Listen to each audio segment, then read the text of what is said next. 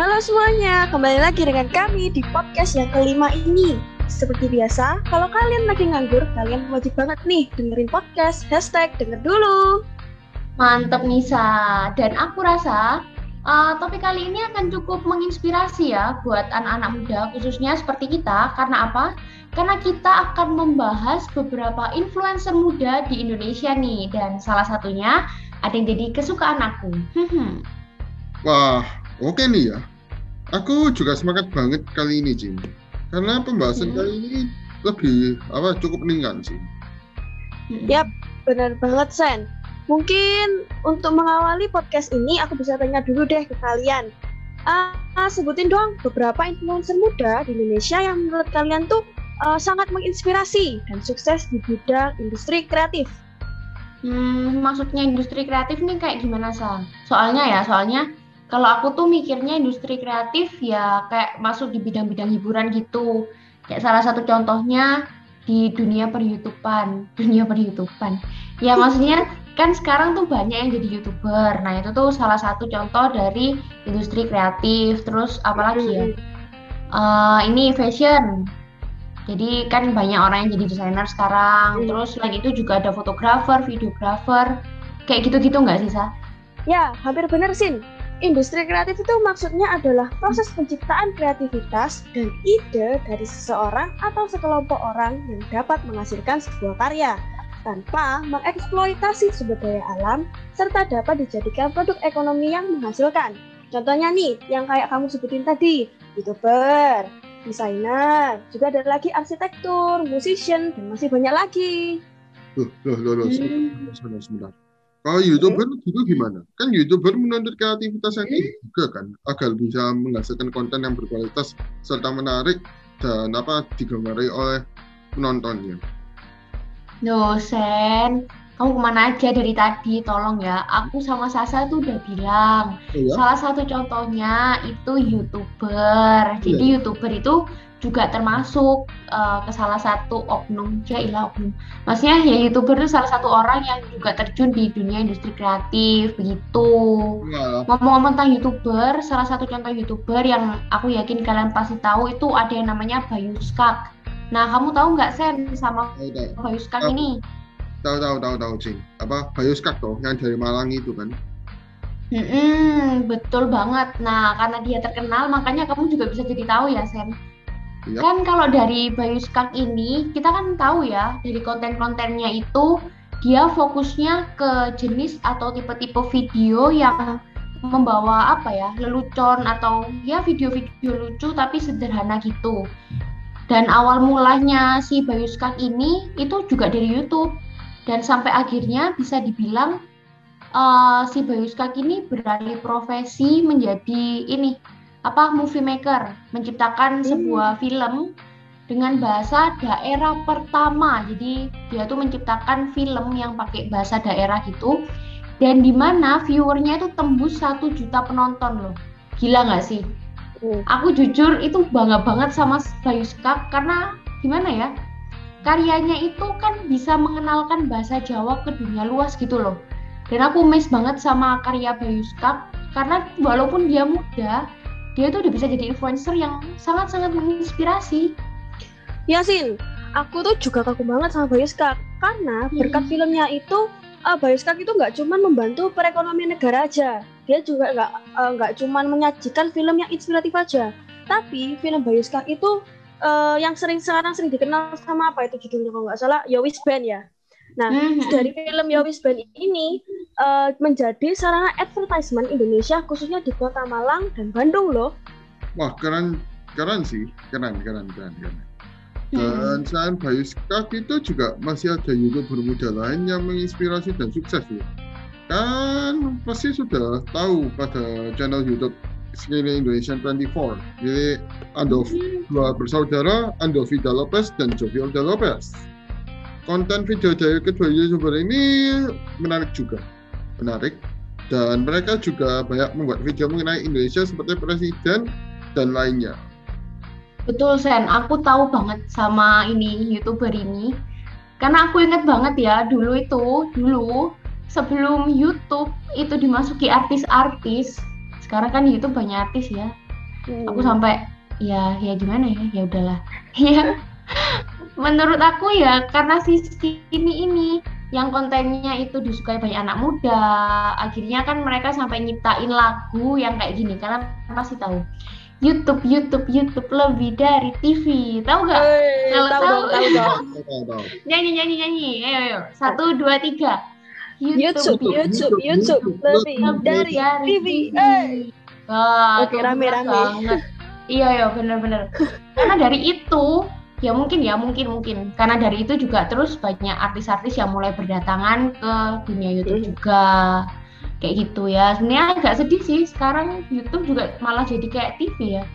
Dan sekarang juga bisa dibilang YouTube pun lebih dari TV tapi oke okay lah ya ya. Kita kan nggak bisa maksa atau nggak bisa ngelarang si artis untuk nggak masuk ke YouTube juga dan menurut aku pada zaman itu si Skinny ini udah termasuk berhasil dan sangat-sangat sukses di dunia per YouTubean ya. Iya iya iya.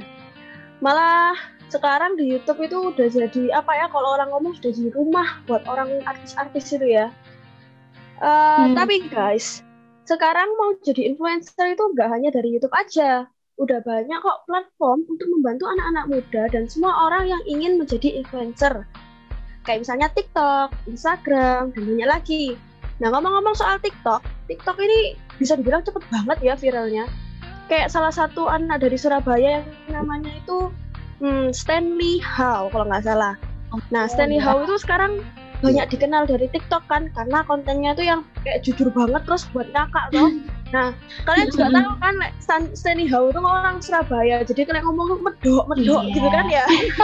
jadi kan lebih menjiwai dan terus lucu gitu ya, apa gitu. Betul, benar sah. Harusnya sih banyak banget yang udah kenal sama Stanley Howe. Soalnya kan dia kan orang Surabaya dan sekarang lagi kuliah juga. Tapi ngomong soal kita kan ya juga medok, guys. Iya kan?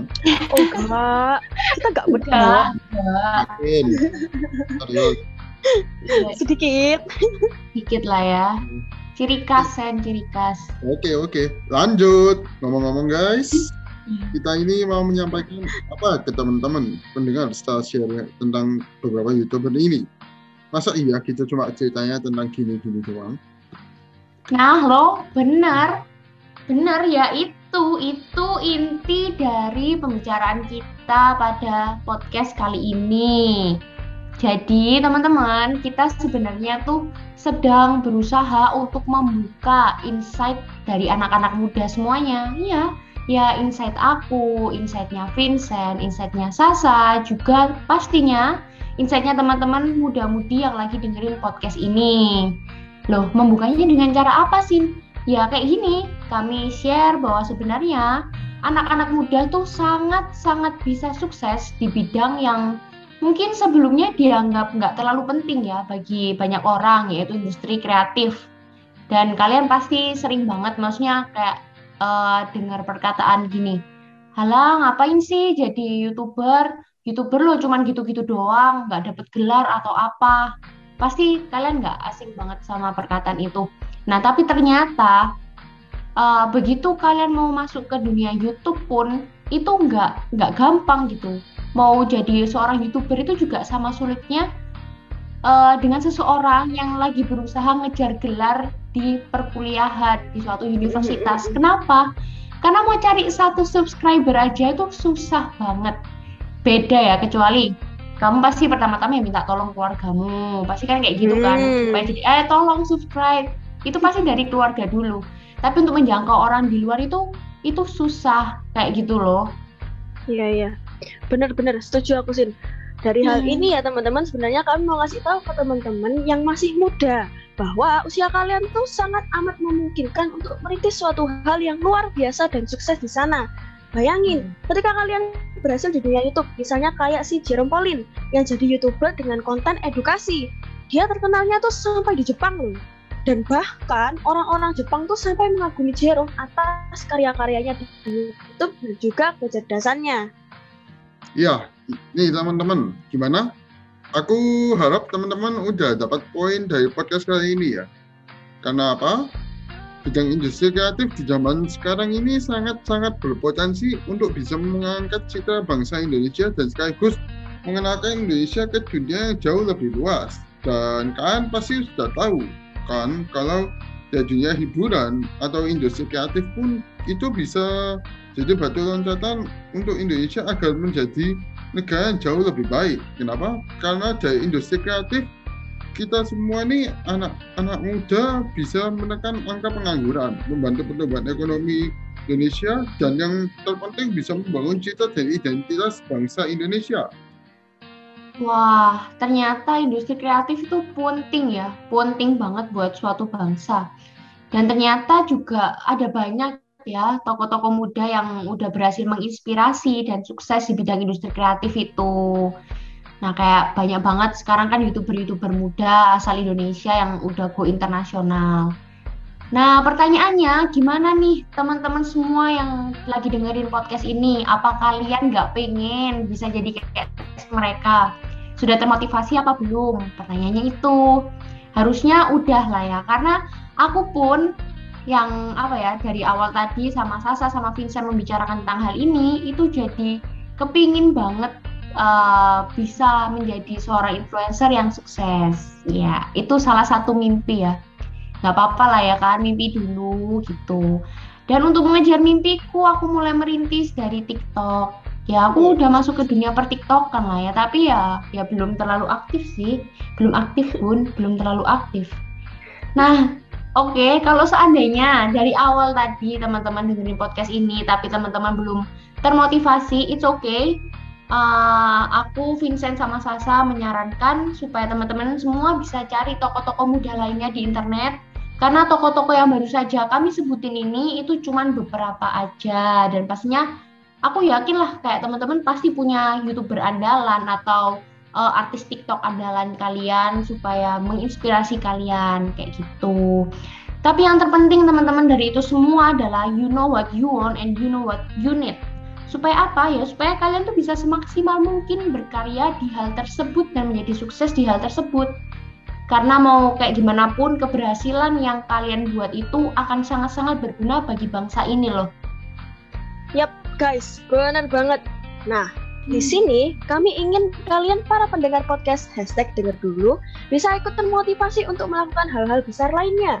Tapi ingat guys, big things always come from a small portion. Semua hal besar pastinya dilakukan dari tahap yang paling dasar dan awal. So, tetap semangat dan jangan menyerah dalam melakukan pekerjaan kalian, agar kalian juga bisa menjadi salah satu tokoh muda yang inspiratif dan tentunya bisa membanggakan nama Indonesia. Akhir kata, aku Sasa. Aku Vincent. Dan aku Cindy. See you next week. Bye-bye. Bye-bye. Thank you semuanya. Dadah.